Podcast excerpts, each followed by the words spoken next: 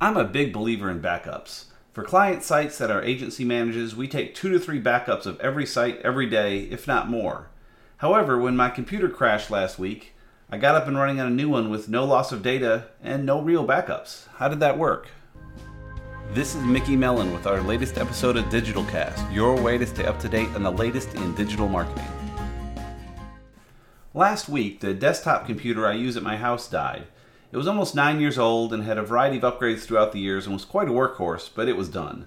The motherboard died, which essentially means a new motherboard, a new processor, and a new case, so I may as well just get a new PC, which I did. I bought a relatively decent new machine and then cannibalized some of the newer components from my old machine to improve it further, like the video card. It works great. The SSD hard drive on the old computer likely still worked, but I haven't touched it. There's literally nothing on it that I need. There are files that I don't want others to get, like taxes and stuff, so I'll fully destroy it if I throw it away, but there's no need for me to restore a backup of anything. Why is that?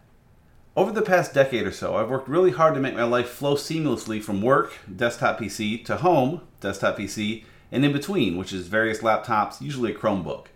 That seamless flow means that everything is essentially backed up 24 7, and putting a new computer in the mix isn't a big deal.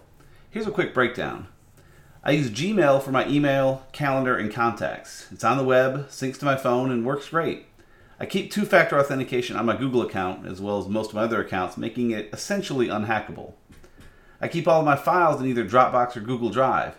It's a bit of a gray area as to which goes where, but typically my personal files are in Dropbox and work stuff is in Google Drive. Either way, no file lives exclusively on my computer. I use relatively little traditional software that needs to be installed. Most everything is web based. Some of those require Chrome extensions, but those sync automatically when you sign into Chrome. The few pieces of software that I installed on Windows are all synced to the respective sites Slack, Anki, Zoom, and Notion. So when I got the new machine last week, it took me about 30 minutes to get it up and running and perhaps another 30 minutes of tinkering. To be honest, installing Chrome took care of about 90% of what I needed.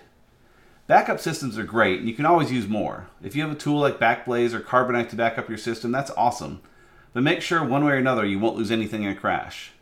Think just for a moment. If my computer were to just poof, stop working right now and wasn't recoverable, what would I lose? Take time today to get that new system that syncs so you don't need to be worried about it. Thanks for listening. See show notes and other info at digitalcast.org. We'll see you next time.